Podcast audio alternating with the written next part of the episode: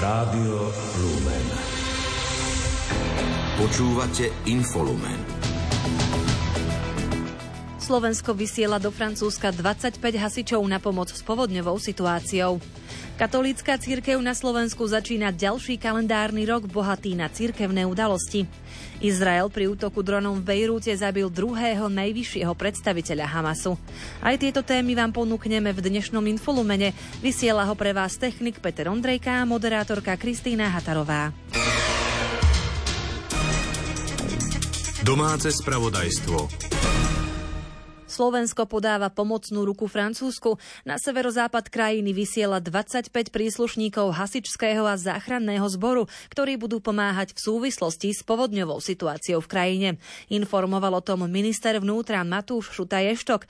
Na miesto by mali podľa jeho slov doraziť asi za 24 hodín. Slovensko dnes po skončení tejto tlačovej konferencii vysiela do Francúzska modul civilnej ochrany špecializovaný na vysokokapacitné odčerpávanie v postihnutých oblastiach. Na postihnuté miesto vo Francúzsku bude dnes vyslaných 25 príslušníkov hasického a záchranného zboru spolu so 16 kusmi hasičskej techniky zaradených do modulu HCP, tzv. High Capacity Pumping. Hasiči by mali na teraz zostať vo Francúzsku maximálne 14 dní. Prezident hasičského a záchranného zboru Adrian Mivkovič podotkol, že zbor je v prípade potreby pripravený modul prerotovať.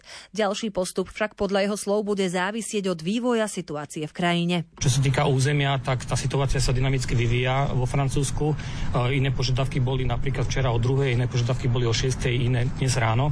Takže podľa vývoja e, situácie povodňovej môžu byť rozmiestnení buď samostatne na jednom mieste, alebo môžu byť rozdelení na dve časti, nakoľko majú dve časti padá na viacerých miestach. Podľa aktuálnej situácie si ich krízový štáb tieto moduly dislokuje tam, kde budú najviac potrebné. Slovensko sa tak pripája k ďalším krajinám v rámci Európskej únie, ktoré sa rozhodli Francúzsku pomôcť.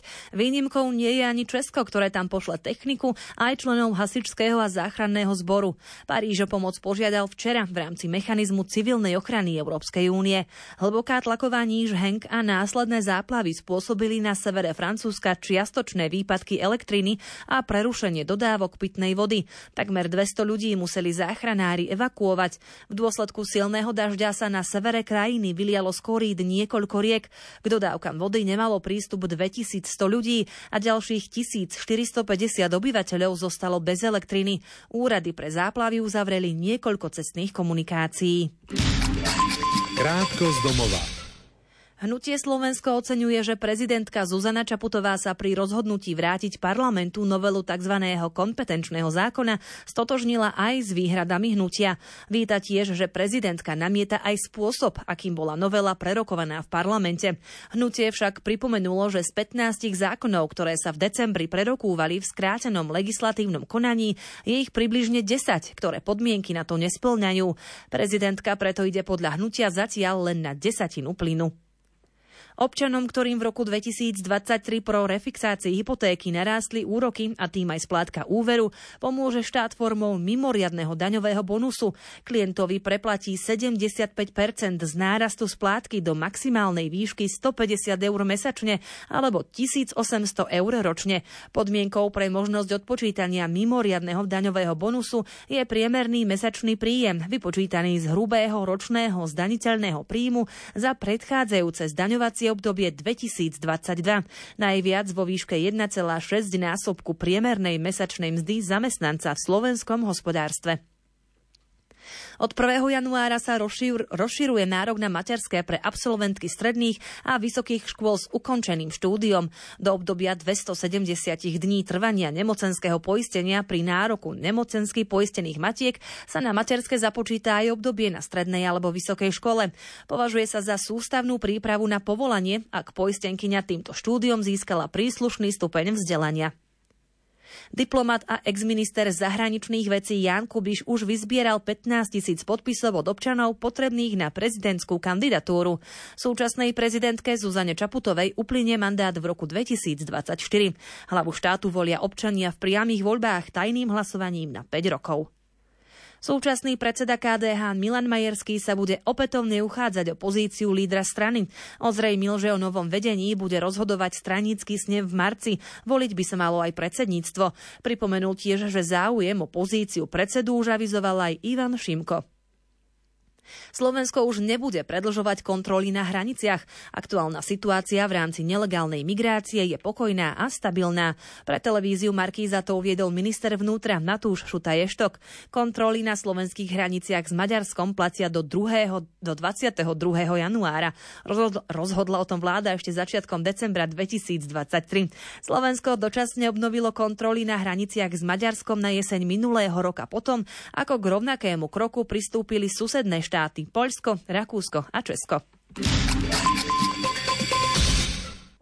Minister životného prostredia Tomáš Taraba súhlasí s postavením terminálu na skvapalnený zemný plyn v Bratislave. V odvolacom konaní potvrdil prvostupňové rozhodnutie z procesu posudzovania vplyvov na životné prostredie. Slovensko je podľa neho nútené po odpojení sa od stabilných dodávok energií v dôsledku uvalených sankcií urýchlene budovať náhradnú infraštruktúru, ktorá stabilizuje energetickú stabilitu štátu. My plyn potrebujeme. Ja som prvý, ktorý kritizoval odpojenie sa od lacných zdrojov energii. Myslím si, že dnes e, najviac je vysmiatý je Rusko, pretože sa dostali k neskutočným príjmom. Vôbec sankčná politika nefunguje a toto je to, čo ja vyčítam Európskej únie, že tam nedochádza ku žiadnej spätnému vyhodnocovaniu rozhodnutí. Vy môžete prijať nejaké rozhodnutia, ale musíte po istom čase sa pozrieť, či fungujú. A keď nefunguje, tak iba hlupak nemení rozhodnutie, keď ktoré nefungujú. Zamietnutie odvolania vo veci postavenia terminálu na skvapalnený zemný plyn v Bratislave je výsmechom vedeckému konsenzu o riešení klimatickej krízy. V reakcii na rozhodnutie rozkladovej komisie Ministerstva životného prostredia to uviedla organizácia Greenpeace Slovensko, ktorá rozklad podala. Zároveň potvrdila, že plánuje aj ďalšie kroky, ktoré však na teraz nebude bližšie špecifikovať. Pokračuje riaditeľka Greenpeace Slovensko Katarína Juríková. Minister Taraba sa v rozhodnutí vysmieva z vedeckého konsenzu o riešení klimatickej krízy. Jeho argumenty nič nemenia na fakte, že výstavba novej fosílnej infraštruktúry je v rozpore s dosiahnutím cieľov Parískej dohody udržať oteplenie pod 1,5 stupňa Celzia. Už dnes existujúca fosílna infraštruktúra spôsobí vyššie emisie skleníkových plynov, ako si môžeme dovoliť, ak sa predčasne nevyradí z prevádzky. To znamená, že žiadnu novú fosílnu infraštruktúru si už dovoliť nemôžeme. Navyše, riešenie únikov metánu z plynovej infraštruktúry, ako je LNG terminál, je zodpovednosťou každej jednej krajiny a nie nejakej imaginárnej globálnej úrovne. Terminál má byť umiestnený v Bratislavskom verejnom prístave na hlavnom toku Dunaja a na polostrove prístavného bazéna Pálenisko. Plocha areálu navrhovanej činnosti zaberá 5500 štvorcových metrov. Náklady na výstavbu odhaduje investor približne na 40 miliónov eur bez DPH. Mestská hromadná doprava vo Vranove nad Topľou už nie je pre cestujúcich zadarmo. Po dvoch rokoch od jej zavedenia mesto nenašlo peniaze na dotovanie tejto služby, ktorú poskytovalo nielen pre obyvateľov mesta, ale aj celého okresu. Táto zmena prichádza ako časť úsporných opatrení, ktoré mesto zavádza, aby sa vyrovnalo so súčasnými ekonomickými výzvami. Primátor mesta Jan Ragan vysvetlil, že aj napriek obľube a rastúcemu využívaniu bezplatnej verejnej dopravy v posledných dvoch rokoch súčasná finančná situácia situácia neumožňuje udržiavať tento program v plnom rozsahu. Aj mesto Vránov eh, čaká veľmi zložitý rok. Eh, v budúcom roku si jednoducho dopravu zadarmo nemôžeme dovoliť. Chceme ale byť ústretoví eh, vo vzťahu k našim seniorom. Tí dopravu zadarmo budú mať, občania na 65 rokov aj naďalej budú využívať služby hromadnej dopravy zadarmo. Bohužiaľ pre všetkých občanov túto službu už nevieme zabezpečiť. Bolo by to pomerne veľa finančných prostriedkov a tie tieto sme už v rozpočte mesta nenašli. Mesto vyčlenilo na prevádzku mestských liniek v roku 2024 sumu 190 tisíc eur s cieľom zabezpečiť 88 tisíc kilometrov jazdy a prepravu viac ako 160 tisíc cestujúcich. Zmeny v systéme dopravy podľa radnice odrážajú nielen finančnú situáciu, ale aj snahu mesta poskytovať služby zraniteľným skupinám občanov.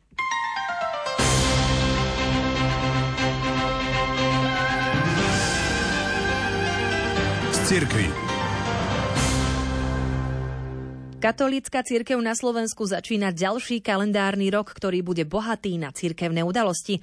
Čaká nás biskupská vysviacka, ale aj návšteva Adlimina Apostolorum slovenských biskupov vo Vatikáne, informuje Ľudovít Malík. Uplynulý rok bol bohatý na rôzne cirkevné udalosti. Spišská dieceza dostala nového biskupa, Slovensko navštívil vatikánsky štátny sekretár. Nemenej bohatý bude aj rok 2024. Už v januári nás čakajú dve veľké udalosti, ako to priblížila hovorkyňa KBS Katarína Jančišinová. Konferencia biskupov Slovenska hneď začiatkom nového roka, a to 25.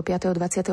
januára, organizuje už 7. stretnutie slovenských biskupov s laikmi, zasvetenými osobami a klerikmi. Účastníci podujatia v Nemnici budú mať príležitosť na otvorené vyjadrenie svojho názoru, počúvanie, komunikovanie a rozlišovanie, pričom sa budú zameriavať na hlavnú tému otázku, ako byť synodálnou cirkvou v misii. Veľká radostná udalosť v živote cirkvy na Slovensku, ktorá sa spája s konferenciou biskupov Slovenska, je biskupská chirotónia nového prešovského arcibiskupa Jonáša Jozefa Maxima, ktorá sa bude konať 27. januára tohto roku v katedrále svätého Jana Krstiteľa v Prešove. V roku 2024 čaká slovenských biskupov aj návšteva ad limina apostolorum, teda k Prahom apoštolov v Ríme.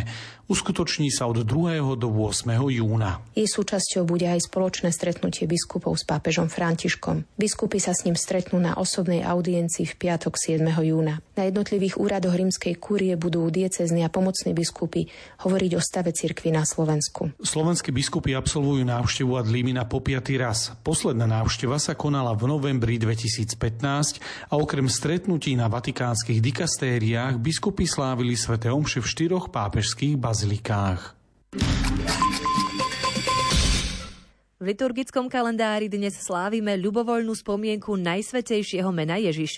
Viac pripája Pavol Jurčaga. V modlitbe dňa dnešnej ľubovoľnej spomienky Najsvetejšieho mena Ježiš čítame. Bože, vo vtelení svojho syna si dal ľudskému pokoleniu základ spásy. Udel svojmu ľudu milosti, o ktorej ťa prosí, aby všetci spoznali, že niet iného mena, ktoré sa má vzývať iba meno tvojho jednorodeného syna. Lebo on je Boh a s tebou žije a kráľuje v jednote Ducha Svetého po všetky veky vekov. Amen. V tejto chvíli má slovo Štefan Fábry, farár farnosti Žilina závodia, náš liturgista, ktorý ponúka našim poslucháčom úvahu Karola Ránera o mene Ježiš a Novom roku. Začíname nový rok v občianskom živote. Každodenná rutina, život plný práce a starostí je však poľom, na ktorom musíme pred Bohom pracovať aj na svojej spáse. A preto máme všetky dôvody začať tento rok v mene Božom. Začníme teda opäť v mene Božom.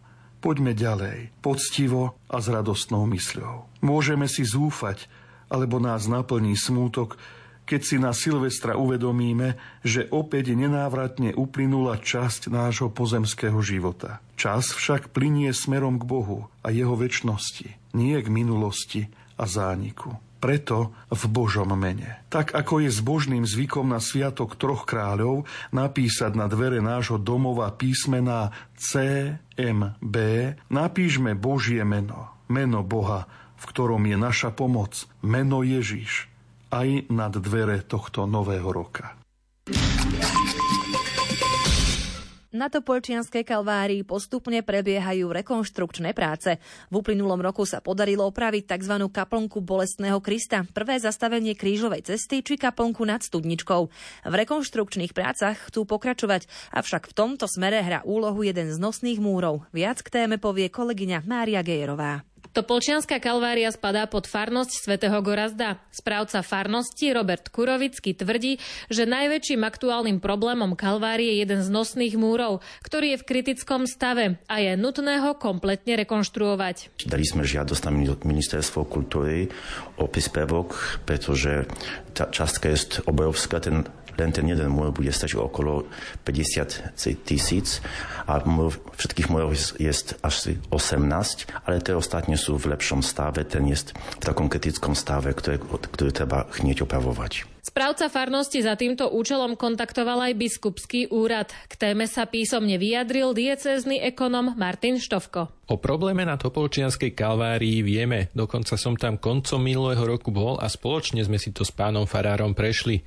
Rovnako vieme aj o financovaní a v tejto chvíli nemôžem ani potvrdiť a ani vyvrátiť, či biskupstvo v tomto roku bude môcť prispieť nejakou čiastkou na jej obnovu. Farnosť svätého Gorazda sa pokúša získať finančné prostriedky aj vlastnou cestou. Medzi sviatkami preto zorganizovala dva koncerty, z ktorých výťažok putuje priamo do kasy na rekonštrukciu. Jedno z vystúpení organizovala v spolupráci s farnosťou Spojená škola pod Kalváriou. Ich žiakmi sú inak obdarené deti, ktoré si vyžadujú špeciálnu starostlivosť, prístup a metódy. Napriek tomu sa špeciálnej pedagogičke Miroslave Ďurčekovej podarilo s deťmi nacvičiť hodinové vystúpenie. My ste vďaky, že nás prichylil pán e, Farár, že vlastne nám umožnil tu urobiť krásny koncert. My sme chceli oplatiť, oplatiť to prijatie. My sme to chceli vrátiť do cez tieto deti že a podporiť krásny úmysel ako jeho láskavé prijatie a od, odplatenie náš sa vlastne. Finančne podporiť rekonštrukciu Topolčianskej kalvárie môže ktokoľvek. Informácie je možné nájsť na stránke farnosti svätého Gorazda. Pápež František v januárovom videu apoštolátu modlitby uviedol, že veriaci sa nesmú báť rozmanitosti chariziem v cirkvi. Vyzval na modlitbu, aby nám Duch Svetý pomáhal vnímať dar rozmanitých chariziem v kresťanských spoločenstvách, ako aj objavovať bohatstvo rozličných tradícií a obradov v katolíckej cirkvi. Už v prvých kresťanských spoločenstvách boli rozmanitosť a jednota veľmi prítomné a boli v napätí, ktoré sa muselo riešiť na vyššej úrovni. Avšak je tu viac. Aby sme mohli napredovať na ceste viery, potrebujeme aj ekumenický dialog s našimi bratmi a sestrami z iných kresťanských denominácií a spoločenstiev. Nie ako niečo, čo vyvoláva zmetok či znepokojenie, ale ako dar, ktorý Boh dáva kresťanskému spoločenstvu, aby mohlo rásť a ako jedno telo, Kristovo telo. Pomyslíme napríklad na východné cirkvy. Majú niektoré vlastné tradície, niektoré charakteristické liturgické obrady, avšak zachovávajú jednotu viery, posilňujú ju, nerozdeľujú. Ak sa necháme viesť Duchom Svetým, bohatstvo, rozmanitosť, rôznorodosť sa nikdy nestanú dôvodom na konflikt. Duch nám pripomína, že v prvom rade sme milované Božie deti, všetci rovní v Božej láske a všetci rozdielni. Todos iguales en el amor de Dios y todos diferentes. Správy zo sveta.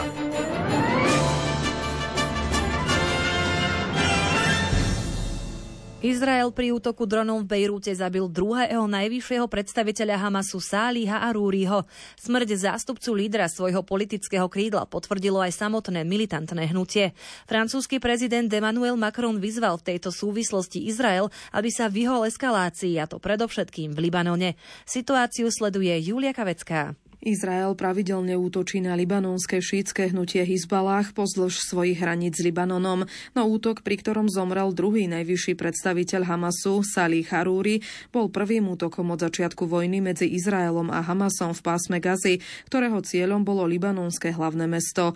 Hizbalách, ktorý podporuje Hamas, po útoku prislúbil, že Arúriho smrť nezostane bez odpovede. Útok zároveň označil za vážne napadnutie Libanonu a nebezpečný vývoj priebehu vojny vojny. Libanonský premiér Najib Mikati odsúdil zabitie Arúriho a uviedol, že cieľom útoku bolo vtiahnuť Libanon viac do vojny Izraela a Hamasu. Agentúra AP upozornila, že ak za útokom skutočne stojí Izrael, mohlo by to znamenať výraznú eskaláciu blízkovýchodného konfliktu. Francúzsky prezident Emmanuel Macron vyzval Izrael, aby sa vyhol eskalácii, a to predovšetkým v Libanone. Francúzsky prezident telefonoval s izraelským ministrom a členom vojnového kabinetu Benim Gancom, pričom uviedol, že je dôležité vyhnúť sa akejkoľvek eskalácii, najmä v Libanone. Francúzsko bude pritom toto posolstvo šíriť medzi všetkými priamo alebo nepriamo zapojenými aktérmi v regióne. Počas rozhovoru s Gancom Macron zopakoval výzvu aj na trvalé prímerie medzi Izraelom a Hamasom. Vyjadril aj hlboké znepokojenie nad narastajúcim počtom civilných obetí v pásme Gazy a vyvíjajúcou sa humanitárnou krízou na tomto palestínskom území. Zároveň však potvrdil záväzok Francúzska voči bezpečnosti Izraela. České školy v reakcii na streľbu na Univerzite Karlovej v Prahe budú meniť vnútorné predpisy. Študenti aj zamestnanci absolvujú bezpečnostné školenia a vznikne tiež manuál pre oblasť bezpečnosti. Po rokovaní s rektormi vysokých škôl, políciou a ministerstvom vnútra to oznámil český minister školstva Mikuláš Bek.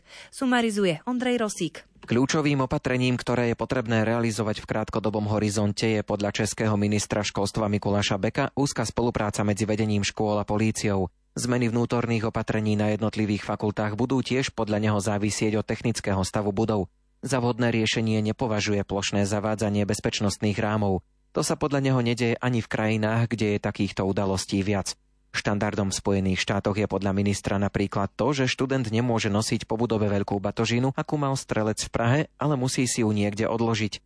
Za dôležité považuje aj zavedenie informačných systémov na varovanie študentov a zamestnancov školy. Mikuláš Bek tiež oznámil vytvorenie pracovnej skupiny, ktorá sa bude zaoberať strednodobými krokmi. Bude vyhodnocovať stav legislatívy či pracovať na tvorbe manuálu pre vysoké školy v oblasti bezpečnosti. Skupina sa prvýkrát zíde budúcu stredu. Z dlhodobého hľadiska označil za dôležitú aj širšiu politickú diskusiu o regulácii nosenia zbraní v Českej republike. Rektorka Univerzity Karlovej a predsedníčka Českej konferencie rektorov Milena Králičková sa poďakovala za pomoc a podporu, ktorú Univerzita Karlova dostáva. Fakulty univerzity si budú podľa nej voliť rôzne bezpečnostné opatrenia, záleží to na budovách, v ktorých sa daná fakulta nachádza. Univerzita má totiž 17 fakult, ktoré sídlia vo viac než 190 budovách. Podľa námestníka policajného prezidenta Tomáša Lercha je spoločným cieľom aktualizovať bezpečnostné plány škôl a vniesť do povedomia to, že bezpečnosť nie je samozrejmá a je nutné na nej pracovať. Polícia bude pokračovať v preventívnych vzdelávacích seminároch. Krátko zo sveta. Západ by mal odpovedať na najnovšie vlny ruských útokov proti Ukrajine spôsobom, ktoré rozumie, ktorým rozumie prezident Vladimír Putin, teda s prísnením sankcií voči Moskve a poskytnutím zbraní Kievu. Vyhlásil to poľský minister zahraničných vecí Radek Sikorský. K sérii ruských úderov došlo počas pondelkovej noci a pokračovali aj v útorok ráno. Rakety a útočné dróny zasiahli hlavné mesto Kiev, východoukrajinský Charkov aj iné ciele. Z miest hlásili najmenej 5 obetí a desiatky zranených. V Anglicku sa začal najdlhší štrajk lekárov v dejinách Britskej národnej zdravotnej služby. Očakáva sa, že tisíce služobne mladších lekárov budú 6 dní štrajkovať za vyššie mzdy. Britská lekárska asociácia oznámila štrajk začiatkom decembra po neúspešných rokovaniach s vládou. Česká vláda podporila poslanecký návrh novely volebného zákona, ktorá by Čechom žijúcim v zahraničí umožnila voliť poštou v snemovných, prezidentských a európskych voľbách. Počas rokovania kabinetu na sociálnej sieti to uviedli viacerí ministri. S návrhom nesúhlasí opozícia, podľa ktorej by išlo o ohrozenie demokracie a tajného volebného práva.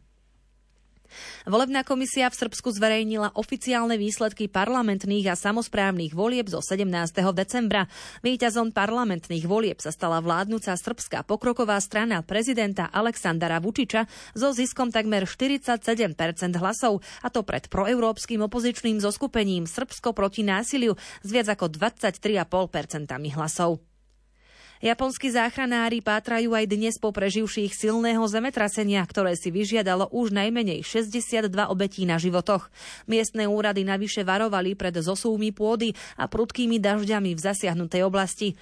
Zemetrasenie s magnitúdou 7,5 zasiahlo v pondelok japonskú prefektúru Ishikawa na ostrove Honshu. Najmenej 103 ľudí zahynulo a 170 ďalších utrpelo zranenia pri dvoch výbuchoch v iránskom meste Kermán pri hrobe generála Kásema Soleimányho na štvrté výročie jeho smrti. Zástupca guvernéra provincie Kermán označil incident za teroristický útok. Americká armáda zabila Soleimányho pri dronovom útoku, ktorý nariadil vtedajší prezident Spojených štátov Donald Trump. Turecká polícia zatkla 56 osôb, na ktoré vydala zatýkací rozkazy Medzinárodná polícia, organizácia Interpol. Zatknutí sú hľadaní v 18 krajinách pre zločiny ako obchodovanie s drogami, pranie špinavých peňazí či vraždy.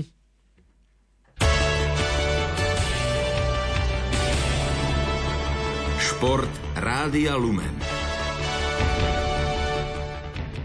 Slovenský tenista Lukáš Klein nepostúpil do štvrťfinále dvojhry na turnaji ATP v austrálskom Brisbane. Pozície kvalifikanta podľahol Talianovi Mateovi Arnaldimu po trojsetovom boji 4-6, 6-3 a 5-7. Nedarilo sa ani Anne Karolíne Šmídlovej, ktorá podľahla ruské Veronike Kudermeťovovej 2-6, 3-6. Slovenská tenistka Viktória Hrunčáková s kazaškou Annou Danilinovou postúpili už do semifinále štvorhry na turnaji WTA v novozélandskom Oaklande. Druhý nasadený pár v druhom kole zdolal Číňanky Siu Wang Yue Yuan 6-4-7-6.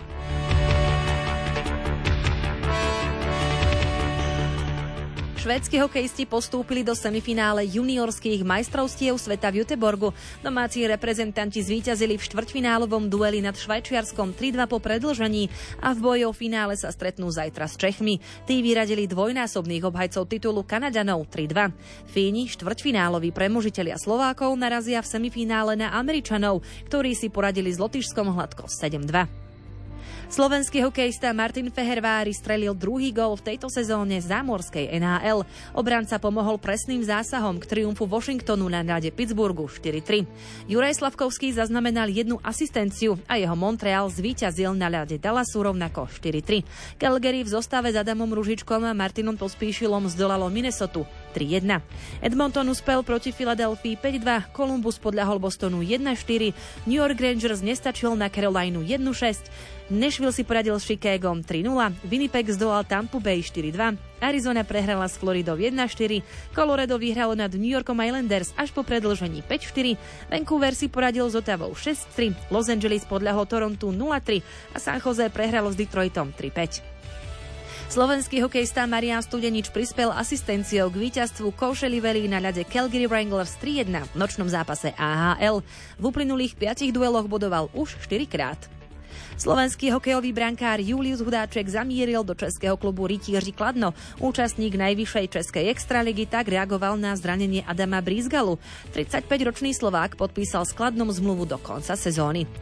Slovenský hokejista Peter Lichanec po vzájomnom ukončení zmluvy s Duklou Trenčín zamieril do českého prvoligového klubu Orlis Nojmo. 31-ročný útočník sa vracia do súťaže, v ktorej pôsobil v uplynulých štyroch sezónach.